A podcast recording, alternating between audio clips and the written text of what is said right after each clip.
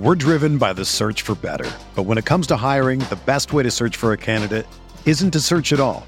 Don't search match with Indeed. Indeed is your matching and hiring platform with over 350 million global monthly visitors, according to Indeed data, and a matching engine that helps you find quality candidates fast. Ditch the busy work. Use Indeed for scheduling, screening, and messaging so you can connect with candidates faster. Leveraging over 140 million qualifications and preferences every day, Indeed's matching engine is constantly learning from your preferences, so the more you use Indeed, the better it gets.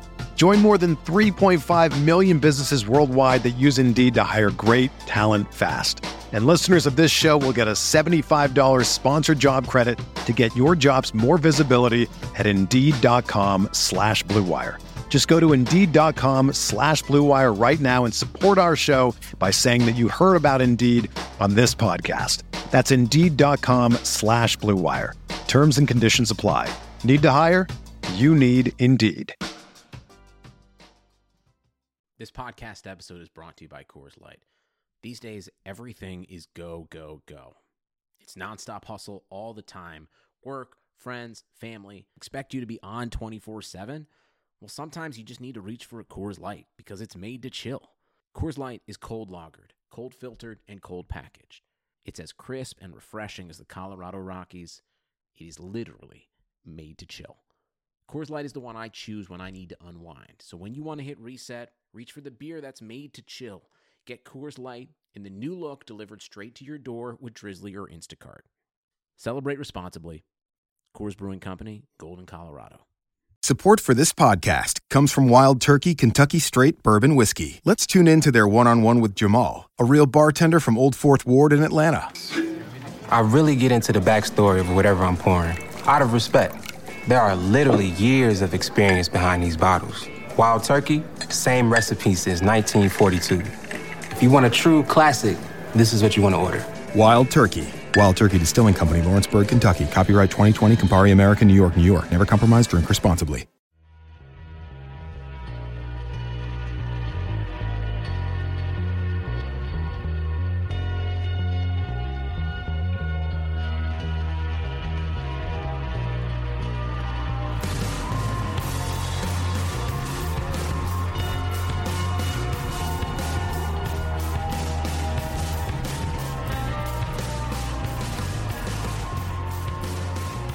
Welcome to the RotoWire Fantasy Football Podcast. Derek Van Riper here with Nick Whalen. If you're listening to this podcast on iTunes or Stitcher or some other awesome app I don't know about where you can rate and review the podcast, preferably in a positive manner, uh, we'd appreciate it if you could take the time to do that. Uh, we got some news items to cover. Nothing earth shattering, nothing like the Friday episode uh, that I did with Mario. I mean, like everything happened on Friday. Nothing's really happened since of, of significance. And then we're going to talk wide receiver ADPs from the NFFC. Talk about players going too high, too low, maybe some others of interest as well. Uh, Nick, before we, we dive in today, uh, we got an icebreaker sort of topic, and my birthday's coming up in early September. Yours is coming up a little bit sooner. And the question that becomes more difficult to answer, I feel like, as I get older, I mean, I'm really old, I'm 31 now. I don't know what I want for my birthday. Like, my mom still asks every year, as though I'm 10 years old hey, what do you want for your birthday? And I just think we can just go out to dinner together. Like that's fine. You know, like that's that's all I really want is to hang out with my family on my birthday, which is a weird weird thing to want. But she always wants me to say I'd like a new pair of shoes or I want a Aaron Rodgers jersey, something like that. Like it's always something like that that she wants to to buy for a birthday occasion. So I got to ask, what's on your birthday list this year? You know, that's a good question. I don't really put together a physical list. Um, you know, back in the day, in, in my birthday prime, um, so you know, middle school, late elementary school, I used to like put together an actual list on Microsoft Word with photos, prices, links. Wow! You know, I was very specific. I was like, if hey, if you're gonna get me a gift, which you know, my family, uh, you know, was more than happy to do, is like I want to make sure I'm gonna make this count. So, um, you know, it was just a good way to make sure that I, that I was getting what I wanted now I'm kind of out of that phase as most people, you know, grow out of once they get out of fifth or sixth grade. But yeah, it's tough. You know, I don't, I think my mom is probably pretty similar to yours in that she very much thinks that I'm interested in what I was interested in like five, six years ago.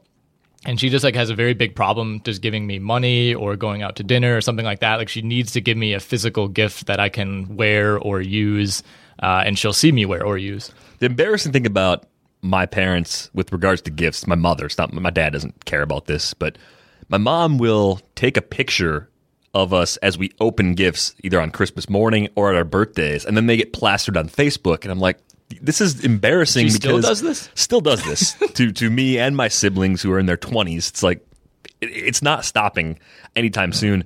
And she insists upon having a photo taken when she opens a gift from one of us, probably to just to like remember later, like what we thought was cool back in the day. I hope, but I, I just I feel so awkward in this situation every time.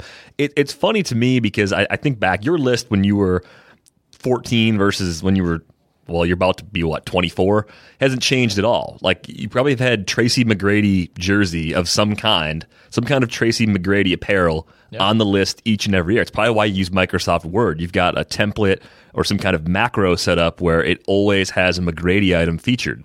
That's right. That's right. I do remember. I believe it was my sixth grade, you know, post sixth grade birthday. Um, so I don't. What does that make me? 12, something 11, like 12, maybe. Um, I, I, received three separate Tracy McGrady jerseys in one birthday. Oh man, unbelievable! Best birthday, birthday ever. I, yeah, I, I, was on cloud nine, obviously for for good reason. So yeah, I mean, I'm not I'm not asking for any T Mac related items. Um, you know, got my eye on a few things, but I, am basically McGrady'd out at this point. No, no, you're not. Allen Robinson jersey maybe on your list. I love football jerseys, but they're not very wearable. That's the thing. You know, I I'm not you know, so I'm like a men's medium when it comes to jerseys, which fits me fine, you know, throughout the, the torso, but then the sleeves still drape down over my elbows. Huge. It's just yeah. not a good look. Yeah. Well, you could cut the sleeves off. You could pull a Chris Sale and modify the jersey to your liking. Uh, that was more of a let's, let's Edward Scissorhands thing. Yeah, that was that's probably a little, a little intense. Blow, little intense. All right. Well, our top news items today. Uh, this is a funny one to begin. The Broncos want to see Paxton Lynch take the reins this season. Is that the exact wording they used?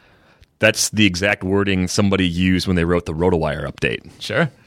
And I thought, okay, like they've been talking about Mark Sanchez and Trevor Siemian battling for the job, and Paxton Lynch is just the other guy for some reason, like the awkward third wheel in, in the quarterback competition. I mean, it, it makes sense. And Sanchez and I, I, I, didn't even think Trevor Siemian was in the NFL for one. Right. This came out of nowhere, right? Like, wasn't it wasn't the, the kind of goal of drafting Paxton Lynch to ease him into this role eventually? Yeah, it was to let him simmer right. for a year and then hopefully he'd be uh, tenderized to the liking of the Broncos for his second NFL season. He could take over after a year of the Sanchez. And, and yeah. the Trevor Siemian thing just seemed like some kind of elaborate ruse yeah. to make us all laugh, but I don't think it worked. I think we believed them because Peyton Manning was so bad last year that I think we've come to expect the Broncos to tolerate pretty much anything at quarterback, and they think they can win despite the quarterback position.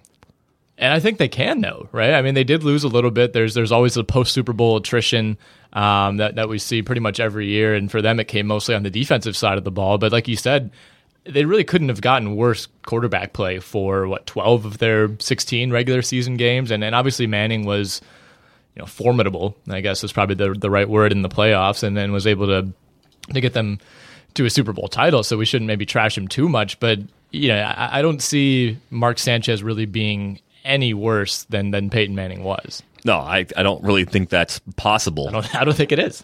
I mean, if Mark Sanchez played all season with like a torn shoulder capsule, then maybe right. he, he, could be worse than Manning was last year. But Manning was awful last season, and the Broncos won the Super Bowl despite him.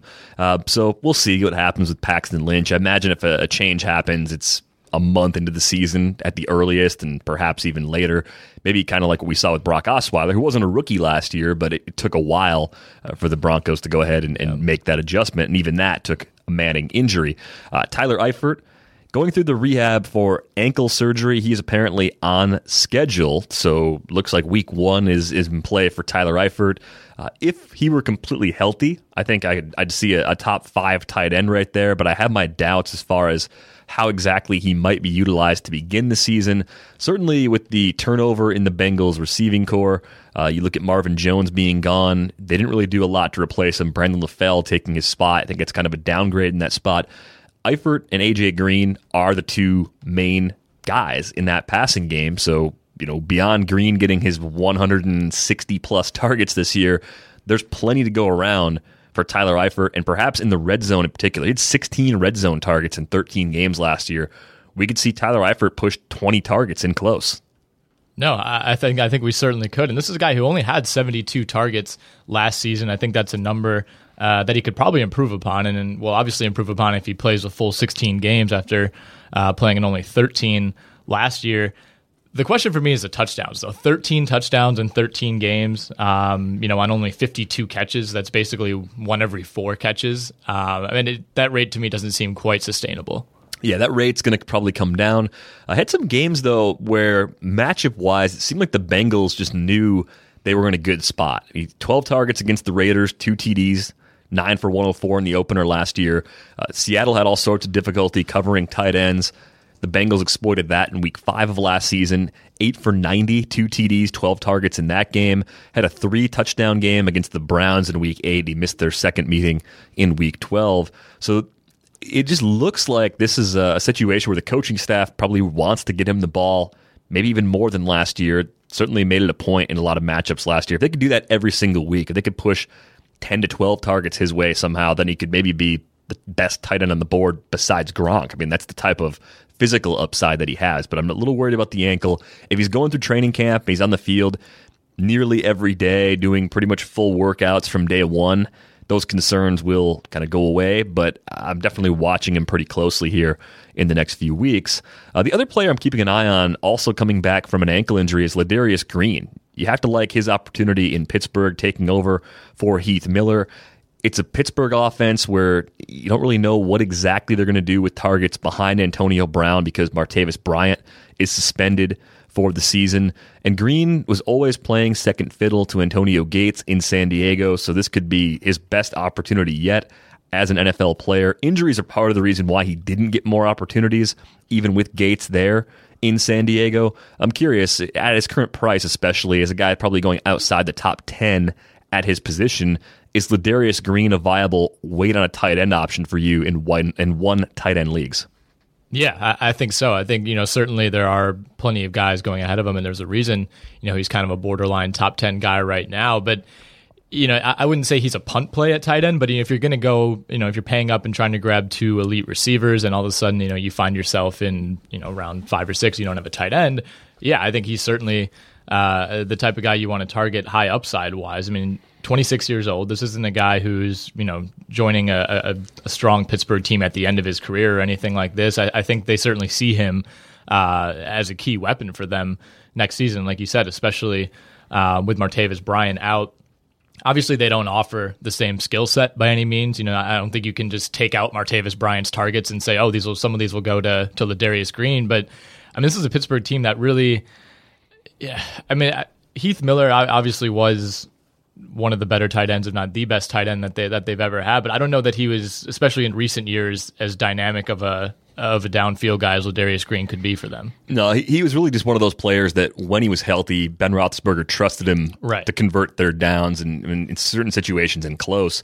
Uh, but you look at Ladarius Green; he ran a four four five forty right. a few years back. They're He's not six, the same six, type of player, and that's the thing. I mean, totally I, think, different. I think the you know the floor, I, I guess, with a guy um, who just completely blanking on his name now. We just talked about. Oh, Miller. Heath Miller. Yeah, the floor with Heath Miller, I think, was so high just because of the rapport and um, you know, and how much, like you said, Ben Roethlisberger trusted him. But I think the upside with Green is considerably higher than it really ever was with Heath Miller. Yeah, you look at Green, and it's easy to see him taking the leap to the Kelce Eifert range a year from now. Right, those guys are just inside the top five in terms of tight end ADP.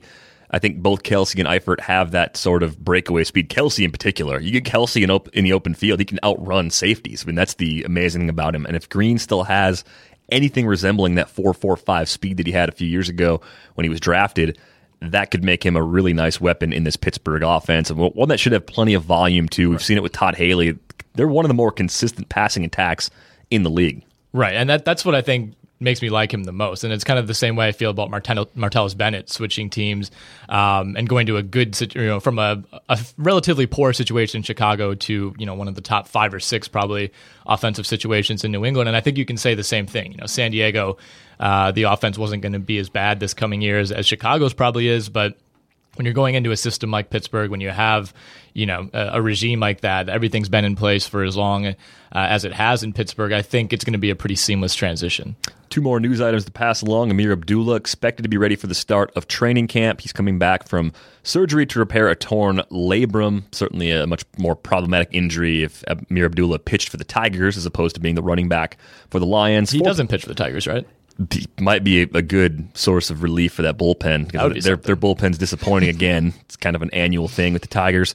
Uh, 4.2 yards per carry from Ameer Abdullah last year as a rookie. Only three carries over 20 yards and 143 attempts. So not quite the explosiveness that we were expecting from him coming out of the University of Nebraska. Uh, he's 5'9, 200 pounds, maybe not ideally suited to handle the every down back role. I think we're going to see some Stevan Ridley and close kind of playing the Joique Bell role, as Mario and I called it on Friday. I think that makes a lot of sense. And certainly Theo Riddick's going to get his share of, of options or opportunities, rather, as a pass catcher coming out of that Lions backfield. So with Abdullah, I could see a pretty big step forward in terms of the workload. I think the projection on the site might be a little low at 169 carries. I could see him getting to the low 200s. But the best case scenario for me with Ameer Abdullah is like four and a half yards per carry, 200 carries, and then like five or six TDs. In part because he breaks off a few long runs. I think his his role is not really optimized for him to be more than a low end RB two. No, I agree. I, certainly, this is not a guy I'm targeting as an RB one by any means, and I wouldn't expect too much from him uh, as an RB two. I'm with you that I, I, think the carry load will be a little bit higher than we're projecting, but I don't. I mean, can they really trust him from a ball security perspective? I mean, that's been something that plagued him at Nebraska. It plagued him last season as well. A couple key fumbles in key situations. Um, I mean, Ridley and Riddick, I think, are both viable backs. These are guys who, you know, held roles for for decent teams in the past. I, I don't look at this as a situation where it's Abdullah and then a bunch of nobodies behind him. So, yeah, I, I think you know mid tier RB two is probably his ceiling. Yeah, I would agree with that. Five fumbles last year, lost two of them on those 143 carries too. So definitely uh, some flaws as you look at Ameer, at Ameer Abdullah. But they don't have a featured back on the depth chart behind him. They just have those role players mm-hmm. in uh, in Ridley and uh, and of course the Riddick. But one other news item to share: uh, Greg Jennings announced Monday morning he will retire from the NFL, age 32. Uh, a guy whose production really started to fall off, of course, last year in Miami. Really crowded depth chart there. His last season in Green Bay in 2012, he was banged up, only played eight games, 5.9 yards per target. Maybe it was the beginning of the decline, but I think it was more health related than talent related because, as we saw during his first four years in the league, averaged over nine yards per target and was a pretty big part of that Packers offense. Yeah, and I mean, back in 2012, that was his final year with Green Bay. There was kind of that controversy in the offseason of, you know, he, he had, you know, they had won the Super Bowl two years prior. He was obviously such a big part of that team and such just kind of a big part of, of what Green Bay had been about, kind of one of the signature players, I guess, uh, of the post Favre era, along with Aaron Rodgers and and I think some Green Bay fans and, and Jennings himself was was upset that you know Green Bay didn't want to pay up for him, but I think in retrospect that was the right move. Yeah, it was based on the personnel they had at the time. Of course, Jennings spent two years in Minnesota, caught uh, 127 passes for about 1,546 yards. Your mental math, again, unbelievable. Yeah, it's really good. Uh, 10 TDs during that time. Yards per target number dropped closer to about eight during those two years. So it, it made a big difference. Quarterback play in Minnesota versus working with Favre and, and Rodgers in Green Bay uh, significantly altered his production. So hopefully we uh, we hear from Greg Jennings in some capacity. Maybe a guy we'll see doing some like Packer preseason work, or maybe getting into a booth at some point down the road. Uh, talking wide receiver ADPs though for the bulk of this episode, and uh, we're going to start off with some players that might be a little bit too high at their current prices. Just just Google NFFC ADP if you want to find the report. Easy to uh, track down using the Google and. The first player that jumped out to you as far as being overpriced is Allen Robinson. He's going firmly inside the first round and inside the top 10 overall. His ADP is 8.9.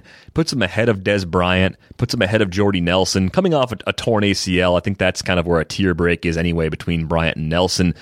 How much of a reach do you think Allen Robinson is? Are we talking like a half round? Are we talking Robinson versus Nelson at 16 overall is actually a legit, legitimate toss up? Or do you chip away a little more at that ADP and look at Robinson as someone who should go perhaps just outside of the top 10 overall at his position?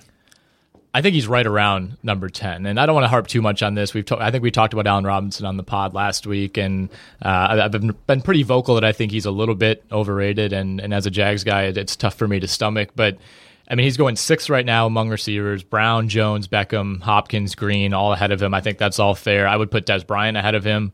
Um, I'm not super high on Jordy Nelson personally, and and the injury isn't necessarily a huge reason for that. He, I mean, he's getting up there in age. I, I, don't know if it's realistic to assume that he's going to step back in and this Green Bay offense all of a sudden, you know, zaps back to where it was in 2013 and 2014.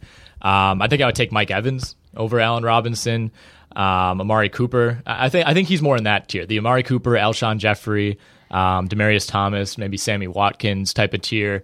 Um, to me, I, I, just think last season everything kind of came together for Allen Robinson, and the catch total was low, so that's something that can maybe go up. But I don't see him topping the yardage total. I certainly don't see him topping 14 touchdowns, and and the biggest thing is just the you know the deep threat that he was, and and six more catches uh, of 20 plus yards than anyone else in the league. That just doesn't seem sustainable to me. So, as much as I like Allen Robinson as a player, as much as I like you know what the Jaguars are, are doing offensively, um, I, I just think he's he's kind of an obvious sell high candidate. Well, if you look at him and you look at DeAndre Hopkins, who's going inside the top five right now. Hopkins' volume last year was crazy 192 targets. He turned that into 111 catches, over 1,500 yards, 11 TDs. Not surprisingly, with that much volume and with poor quarterback play in Houston, his yards per target number dipped from 9.5 in 2014 to 7.9 a year ago. And this is a guy that was at 8.8 yards per target as a rookie. I mean, he had one fewer catch of 20 or more yards last year, despite the fact that he caught the ball 35 more times. So I could see Robinson maybe going up even a bit in volume, but then just going down in efficiency, mm-hmm. and maybe it all sort of levels out. But I, I think yeah. Dez makes sense over Allen Robinson. Uh, I feel like Hopkins is, is being overdrafted too. Like I would take AJ Green over DeAndre Hopkins. I think Hopkins versus Robinson's a toss up, but I think I'd put them both just behind Dez Bryant and just ahead of Jordy Nelson. So I, I don't think the top of this list is necessarily way off. But the other name that I, I keep thinking about as far as maybe being someone who's being underdrafted nearby guy is Mike Evans. I mean, Mike Evans can just take over a game with that size, that speed that he has, which he's not a burner, but he's fast for how big he is. And he's one of those players too that I, I think last year wasn't on the same page with Jameis Winston. Uh, we've talked about the Bucs offense being one that should be significantly better this year overall, and I wouldn't be surprised at all if part of Jameis Winston's improvement in year two is just being more comfortable with Mike Evans and, and Evans being much more dominant from a TD standpoint than he was last season. Right. If Mike Evans didn't have a fluky three TD season, I think he's right up in the discussion, you know, with Hopkins and Robinson and, and Dez in the top five. And we're seeing him, you know, if you look at this ADP data, he's out of the top 10. He's behind Brandin Cooks, he's behind Keenan Allen, he's behind Nelson. Um, I think you have to look at that touchdown total as a fluke. I look at Brandin Cooks. I know these are full point PPR leagues, and that's going to drive the value of someone like Brandin Cooks. If he catches 100 balls this year, he can be worth uh, where he's going right now. Same ADP essentially as Nelson, uh, just inside the top 10, number nine at this point.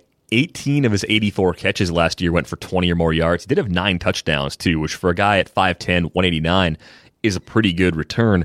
The thing I'm a little concerned about is that last season, the Saints threw in the direction of Brandin Cooks only 10 times in the red zone. So you really have a hard time seeing him do better than the nine TDs from a year ago. You're basically relying on him catching and running into the end zone. That's sure. Thing, right? and, he, and, he, has that top end sort of speed oh, right. to where no, he I'm can, he can, he can do it. Yeah. But I, I, just I don't know if uh, short of getting the extreme volume which maybe happens, I don't see him being able to return uh, fair value at that price. So I think he's being a little overdrafted by comparison. I'd rather have Keenan Allen than Brandin Cooks this year because I think with the Chargers, Allen's volume is going to be safe. I mean, the pace he was on last year before getting hurt was just ridiculous. It really was. Uh, is there any is there any debate to you between Brown and Julio Jones at one, or is I mean Brown's going a full uh, pick ahead of Julio Jones, which doesn't sound like much, but when we're talking top of drafts, it kind of is. Um, I mean, is there really any case for Julio Jones? I, am I think it's Brown. I think this is as, as close to a consensus as there's been, but. Uh, Julio Jones, more targets last season, more yards, higher average, more yards after the catch. Yeah, I think with Jones, you could see him maybe spiking up to like 12 TDs and doing something yeah, close to what he did TD last numbers year. were ridiculously low for him. That's the thing. One TD every every 17 catches. Allen Robinson one TD every 5.7 catches. I realize it's probably happened before, but I can't remember off the top of my head seeing a receiver get 200 plus targets and have a yards per target number over nine. Like usually yeah. with that much volume, even for a player as talented as Julio Jones, that comes down to the low to mid eights in the right. best case scenario. So that might be the case for it. But in in both of these instances, we talked about Ladarius Green being a nice get for the Steelers. I don't like the secondary wide receivers on either of these depth charts. I mean, you could see both of these players pretty easily getting back to that 200 target range. Brown was at 193 last year. I think Brown gets there easily no matter what. I mean, I, even without Martavis Bryant, I think Pittsburgh's fine. You know, I mean, Markus Wheaton is decent, and he's probably not your ideal number two. Um, but yeah, I think some the combination of Sammie Coates, Heyward-Bey, and Markus Wheaton can those three combined can like you know somehow give you a formidable two three combo.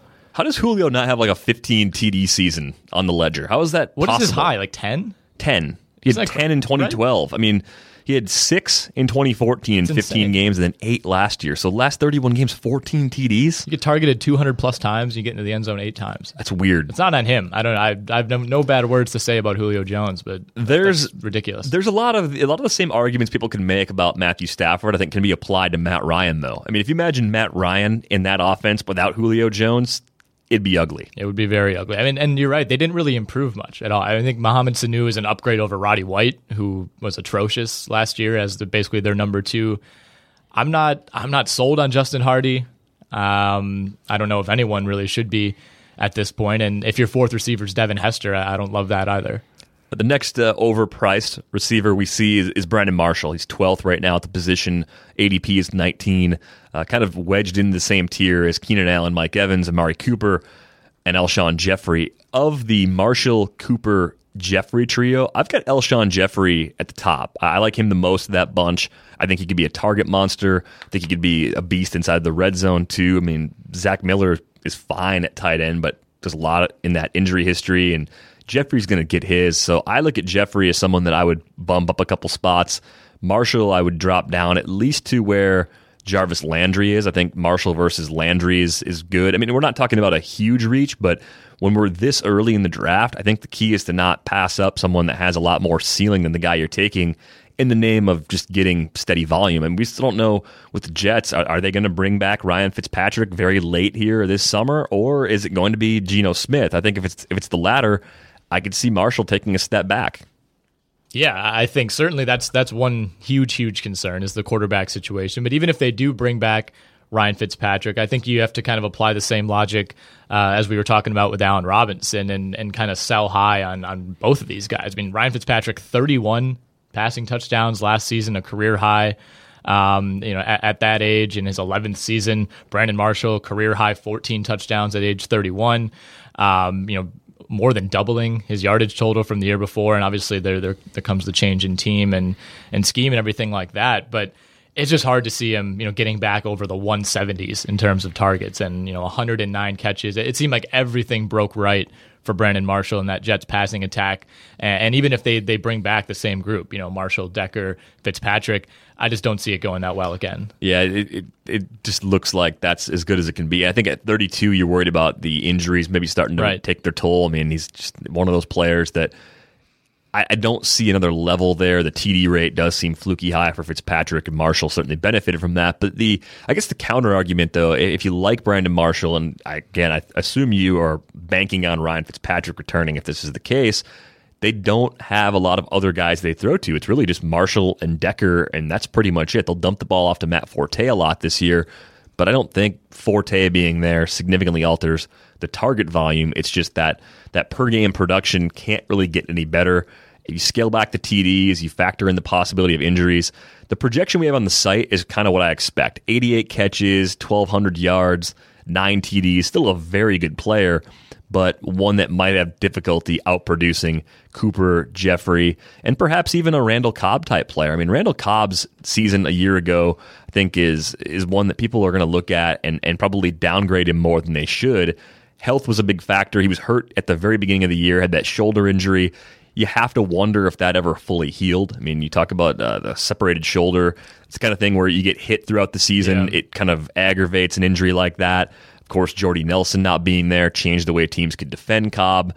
They have more of a threat at tight end, perhaps, with Jared Cook. I, mean, I look at Cobb as a guy that could be right in line with Brandon Marshall volume wise, and you can get Cobb 10 picks later.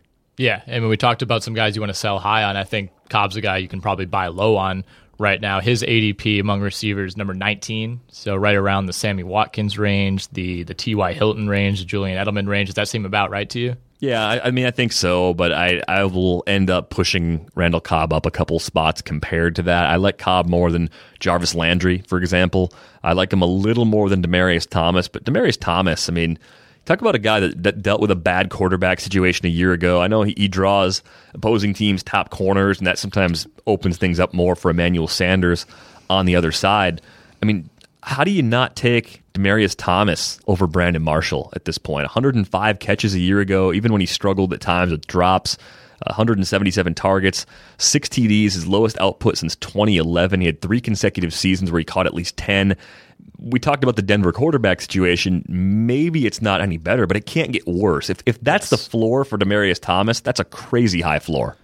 To me, Demaryius Thomas isn't quite the physical freak talent as a lot of these guys are that, that we've talked about, and I think you know, he was he was blessed to be in that situation when Manning was still Manning, you know, from what 2012 through 2014, and you know that's when we saw him really really emerge. You know, first two years in the league, um, you know, he was impressive, but he, he was certainly not the Demaryius Thomas that we know today. Peyton Manning comes in, he jumps up, you know, 94 catches, 92 catches, 111 catches, uh, and even 105 last year. But I'm with you. I think if he was able to put up that kind of production uh, with the quarterback situation that Denver was was coping with last season. I think if they just have some semblance of continuity at quarterback, and what you, you know, I, I, think the situation they want to avoid is switching between two or three quarterbacks, you know, on a week to week basis. I think that's when you can, you know, kind of start to mess up any kind of continuity that you might build with your receiving corps. Um, so you know, if, even if they have Mark Sanchez for 16 games and he plays average football, I, I think we can see Demaryius Thomas replicate these numbers with relative ease and there's that possibility that if Sanchez plays at a higher level than right. Manning of, of 2015, which is a good possibility, definitely possible, or if one of the, the younger quarterbacks steps up and can play at a higher level, that bumps the efficiency numbers back up. Uh, but yeah, certainly Demaryius Thomas, from a volume standpoint, a player you have to be pretty confident in just based on uh, the way he has he's been able to produce, even when the quarterback play dipped a year ago. Uh, you look at Sammy Watkins, if he were going to be healthy for 16 games, he'd go at least 10 picks earlier. That's the big question. I mean, to me, if healthy, if I, if I knew I were getting 16 games, foot wasn't going to be a problem, Watkins for me would be ranked above Brandin Cooks.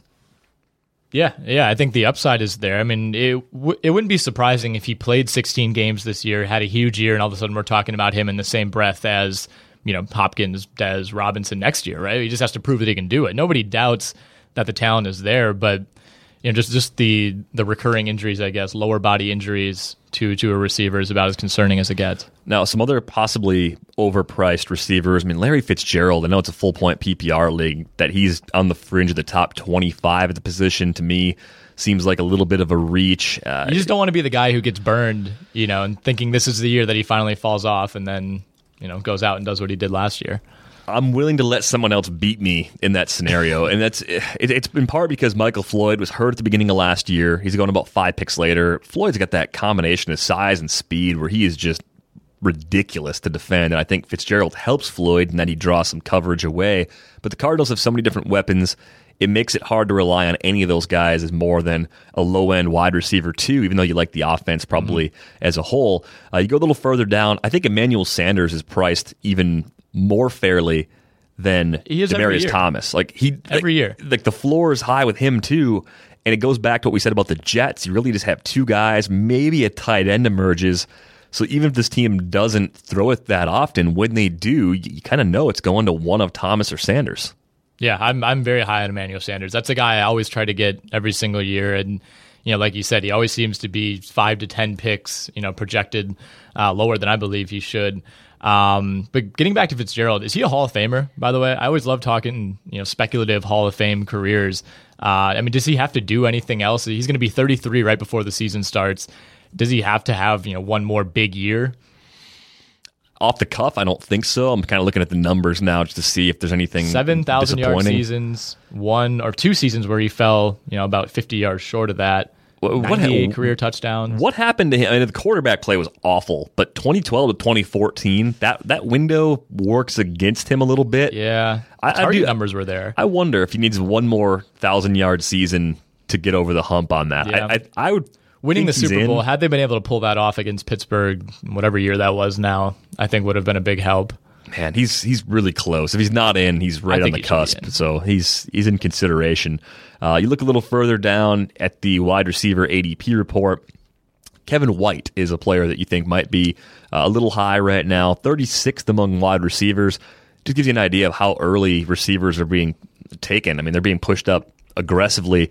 The overall ADP is 71.2, and he's the 36th receiver Crazy. being taken. So half of the first 72 picks have been wide receivers in drafts early this year. A completely lost rookie season due to injury for Kevin White.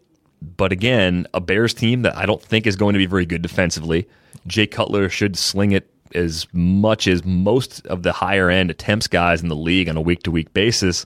And beyond Alshon Jeffery, I don't really like a lot of other weapons besides Kevin White. Uh, do you just think there's not a lot of room for profit where he's being priced right now, or why do you think he's being priced up too high? I, we just don't know anything about him. This guy hasn't played an NFL game, and you know maybe this could work both ways. You know, maybe we get to week eight and he's dominating as the you know the other the counterpart to Alshon Jeffery, and I look stupid for saying this, but I'm not willing to to pass up you know known commodities like a, a Stefon Diggs. You know, I don't love that Minnesota offense by any means, but he's a, a solid number one receiver. Uh, for that team, even DeSean Jackson, guy like you know, Travis Benjamin, or even Corey Coleman. You know, if you Kevin White is basically a rookie after missing all of last season. I think to me, I would I would go with Corey Coleman over him. He's going about ten picks later. Um, that's a guy that you know is stepping in as a number one receiver. And again, a bad Cleveland offense, but this is going to be a bad Chicago offense. And and Kevin White doesn't have any shot at all of being a wide receiver number one. Yeah, the interesting thing about Kevin White is that he he wasn't really great at West Virginia until his senior year, but he ran Yeah. that four three five forty. That's the thing um, is he, he was a risky prospect before the injury. Yeah, That's It's- what kind of concerns me. everything lines up pretty favorably. I think the part of the reason why I don't think it's too high, it almost feels like there's a pretty bad drop off after these top 30 or so receivers. And even compared to a couple guys ahead of him, I like Kevin White more than Tyler Lockett. I think Lockett's explosive and can make a lot of big plays. I just don't think the volume for Tyler Lockett will be anywhere close to the targets Kevin White can see. I think Kevin White over Michael Crabtree would make some sense. Crabtree's going about a half round earlier right now. So compared to where he's going, the other receivers around him, I think he's okay. Uh, I agree with you in that, in that I don't want to have every single league this year where I have shares of Kevin White. Like I, I don't want that No. to be the case because if I'm relying on him every week as my wide receiver three, it could backfire. But you're at the risky part of the of the overall ADP landscape for me. Um, you look at guys like DeSean Jackson. I mean, he's going to get his. I, I think if anyone loses out with Josh Doctson there, uh, it's probably Pierre Garcon more than DeSean Jackson. Uh, not a guy I like in full point PPR leagues, which is probably why he's a little bit lower on this list than he would be otherwise. But if you compare DeSean Jackson to Michael Crabtree, I'd, I'd rather have Jackson in most cases. Uh, I think so. I think you have to assume that he's going to be healthy. You know, he lost a ton of a big part of last season with that hamstring issue. Garcon or, or Pierre Garkin, as my my dad once called him. Garkin? Garkin. Uh, at, at a fantasy draft. You know, he no longer plays fantasy football, as you could maybe imagine why. Um, Come on, that's, it, was, it that's- wasn't like that incident was like, all right, that's it, Dad. you, uh, you kicked him out of the league for No, it. well, I used to kind of run a league at his work, more or less run it, not really run it, but you know, I was kind of the spur behind it because you know I wanted to be in it. And then you know, kind of once I went to went to college and wasn't able to be around for it, it the, the league just collapsed. Got to bring it back. He's not a big football guy. He his jersey, the only football jersey he owns is one of those like knockoff Packers jerseys. It's an AJ Hawk, but it's all black, screen printed, like just kind of like a like a general jersey, like never something that the Packers would wear or have ever worn. I would take the black alternate, which doesn't exist, Right. over the You navy throwback. sometimes though.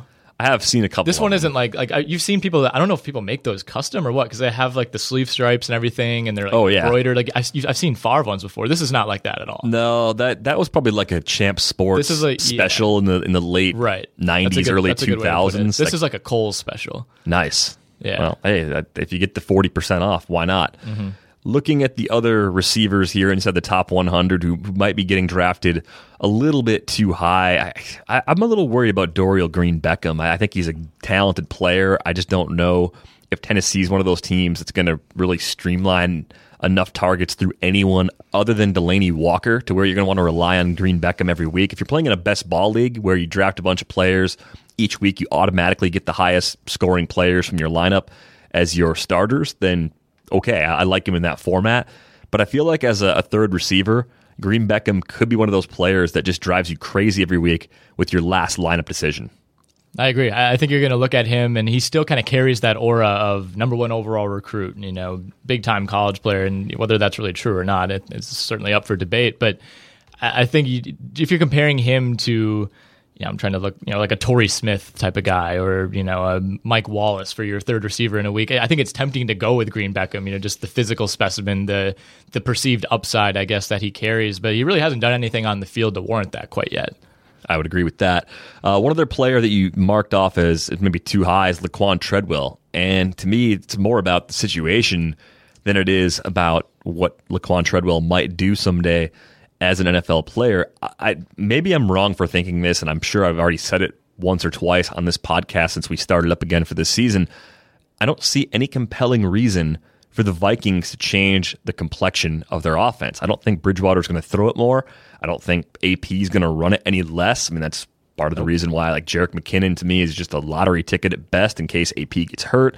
Um, so with that, I just don't see a lot of targets to go around for a guy like Treadwell, in part because I think Stefon Diggs is still going to be the number one receiver for the Vikings. Yeah, I agree. I, I don't think Diggs is is going to be pushed out of that post at least this season. Maybe long term, you know, Treadwell I think has the profile at least of a, of a number one receiver physically, but yeah, like you said, I, I don't see this Minnesota offense, you know, changing to accommodate Laquan, Laquan Treadwell. I think if if you prorate everything, you know, on a um, you know, per throw basis, or I don't know how the how the NFL does that. You know, NBA will do like per 100 possessions type of stuff.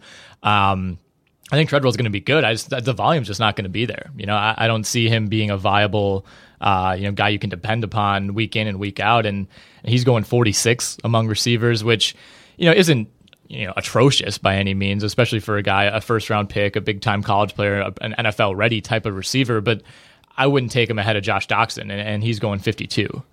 Yeah, that, that's uh, Doctson to me has the clearer path in an offense that will throw it a lot more. Right. So that that's where the appeal comes in there.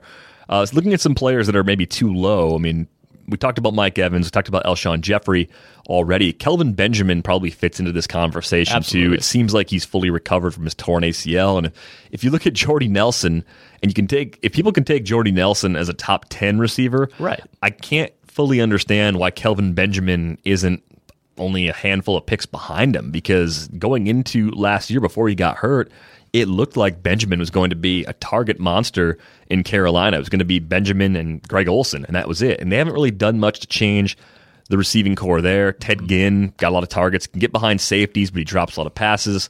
I can best, see best ball dropper in the NFL. He's elite in that regard. Elite speed, elite ball dropper. Devin Funchess probably takes a lot of those Ted Ginn targets, but Kelvin Benjamin to me, I mean, he was targeted 145 times as a rookie, went over a thousand yards. I think he could see a pretty similar workload coming off the ACL. I don't know if people just aren't really willing to buy in on Carolina or still see last year as somewhat of a fluke. I, I don't know. Um, but I, I, to me, you just kind of have to assume they're going to keep rolling along. I don't know why they wouldn't. Uh, the division didn't really get any better. They get six games against you know Tampa, New Orleans, and um, Atlanta. Uh, two two of those three defenses are you know maybe among the five worst in football. Um, I think Benjamin, yeah, at 22, coming off of an ACL, you, you can kind of understand why people are a little bit skeptical. But if you're able to get him as the 22nd receiver in your draft, like I'm 100% comfortable if he's my wide receiver too. Yeah, I think he can be a wide receiver two option. He's a little cheaper even in the N- the MFL drafts, uh, like the mm-hmm. MFL 10s, MFL 25s, than he is in the NFFC. Actually, a 20 pick difference right now. So maybe he's priced closer to appropriate based on the fact that he's still sight unseen. But it's amazing how much more willing people are to buy into Jordy Nelson uh, than Kelvin Benjamin coming off the same injury. I realize that the Green Bay passing game, you know, what we saw from Nelson before he got hurt compared to what we saw from Benjamin, there there was a difference there, but they're at the exact same phase in the recovery process based mm-hmm. on the timing. Well, you have more injuries. of a sample with Jordy Nelson, so I understand that, and you know, arguably a better quarterback situation. Um, arguably, yeah. I mean, it depends. I mean, Cam Newton, I think, is what the, the number one the number one quarterback for for most people, and that that's different, obviously, with what he brings as a runner, and you know his fantasy value is different than his real life value, especially when we're talking throwing the ball. But if he was able to do all of that with Ted Ginn and Philly Brown last season, it's kind of scary to imagine what this Carolina offense could turn into with a true number one like Benjamin. Hey, some good news for me. Apparently, my RotoWire subscription is about to run out, so I don't huh. know if I just got fired. Have to give the, him a call. Yeah, have to call. Get a ten day trial. Call support, see what's going on. Uh, Markus Wheaton is a player that is in a much more prominent role this year than he was a year ago. Nine point five yards per target last season, his third NFL season. Of course, all of those coming in Pittsburgh, and a player that seemed to come on pretty strong as the season progressed, in part because of the nine catch, two hundred and one yard game against Seattle in Week eleven. Uh, but you look at his overall body of work. He had one TD before that game in Week 11. Uh, he scored four over his final seven games. And with no Martavis Bryant, we mentioned Ladarius Green stepping up. It seems like in PPR leagues, especially, Wheaton has a very clear path to be the starter opposite Antonio Brown.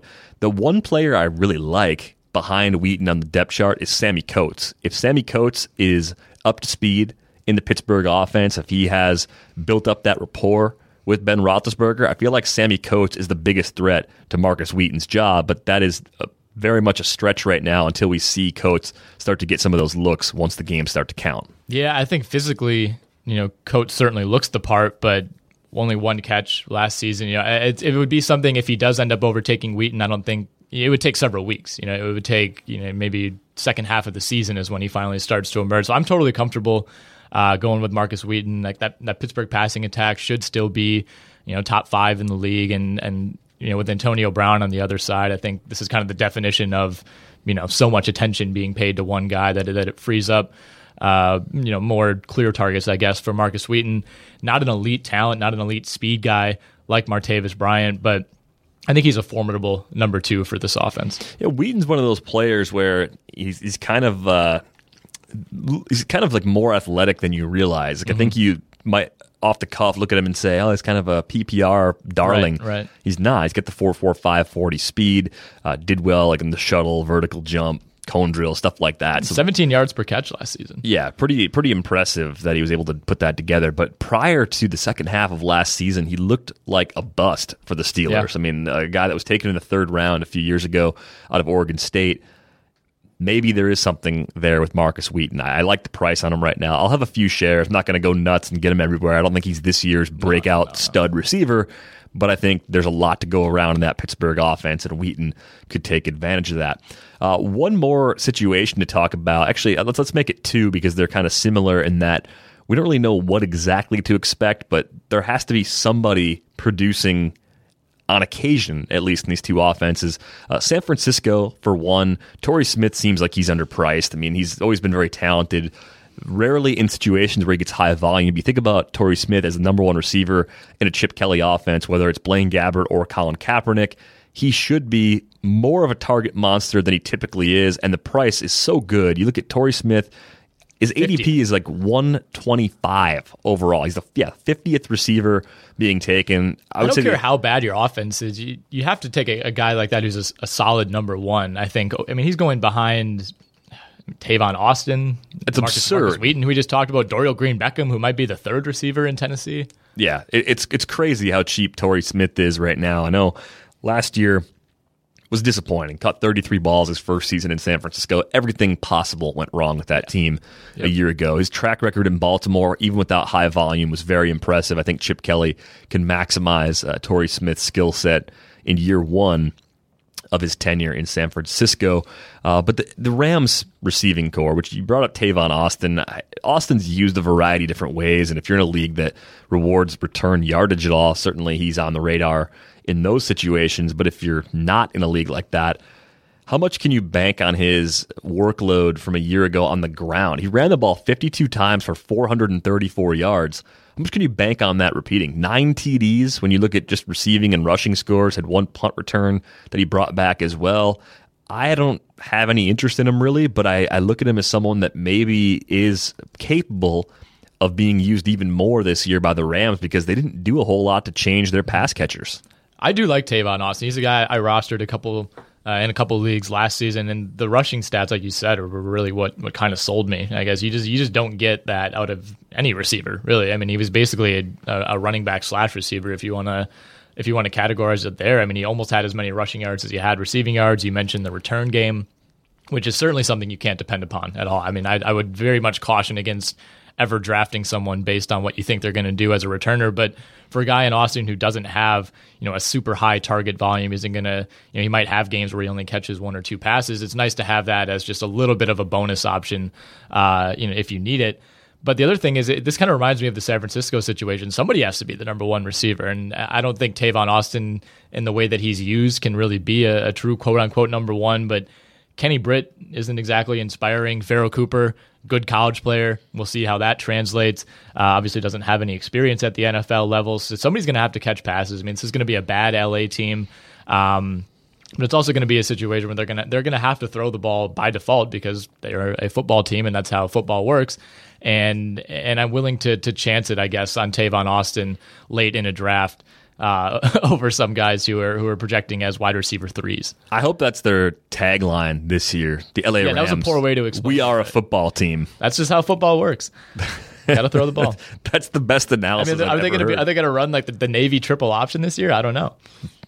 anything they could do to get the ball in Tavon Austin's hands Right. would, would make sense. Got to feed the ball. They have they have no one else in that backfield that comes to mind. maybe, just maybe, I have to go ahead and bump Tavon Austin up in the rankings a little bit, but I have been avoiding a- him early on. Is he a better Ram already than than Az-Zahir Hakim ever was? I would would never besmirch Oz Hakim by suggesting that Tavon Austin is a better Ram. I think that's fair. That's a criminal offense in St. Louis. That's fair, man. Respect the greatest show on turf, Nick. All right, it's going to wrap things up for this episode of the RotoWire Fantasy Football Podcast. Jake and Eric are back with you tomorrow.